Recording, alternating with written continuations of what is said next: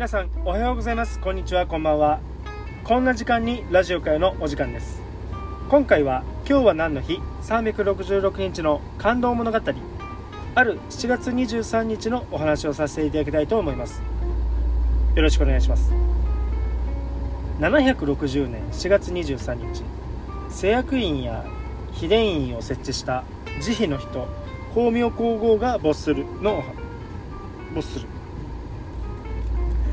奈良時代藤原の鎌足の次男不人の娘として生まれた光明氏は時の天皇の長男おびたの巫女のもとに嫁ぎ皇太子妃となる。その後おびとの巫女が即位として聖武天皇になると皇后の地位につき皇明皇明皇明光明皇后となった。それから数年後日本では天然痘が流行した。天然痘は感染症の一つで当時非常に致死率の高い病気だった。やがてこの病は光明皇后の住む平城京も脅かす。身分を問わず多くの人々の間で猛威を振るったのだ。そんな中光明皇后の4人の兄弟が次々とその犠牲となり亡くなってしまう。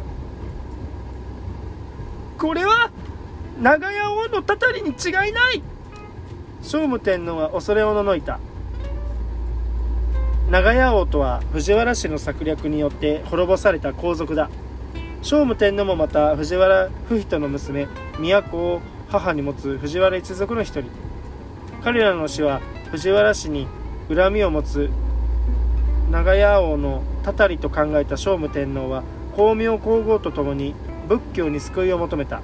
その結果諸国に国分寺や国分国分二寺を作らせるためのお触れ国分寺建立の御のりや大仏造立の御のりを発令する。一方光明皇后は皇后となった翌年にはすでに飢えと病に苦しむ人々を救うための活動を始めていた。天然痘が流行する以前から民の間ではさまざまな病がはびこり食べるものもない人々も多くいたからだ。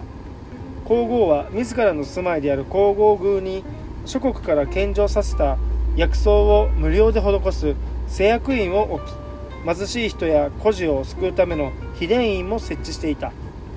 天然痘は当時の日本の人口の4分の1以上にあたる100万人以上の死者を出した後3年ほどで収束した。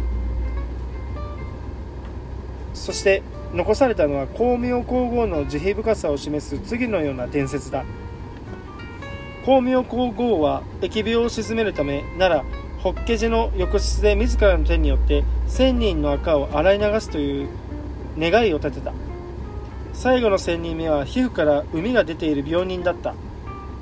口で膿を吸い出してくれ。と病人に頼まれた光明皇后がためらうことなく言われた通りにすると病人はたちまちアシュク如来の姿に変わり消え去ったという。760年1月23日光明皇后はおよそ60年の生涯を閉じた。今回は7月23日製薬院や秘伝院を設置した慈悲の人光明皇后が没するのお話でした。明日7月24日は足長おじさんの作者ジーン・ウェブスターが誕生のお話です。ご清聴ありがとうございました。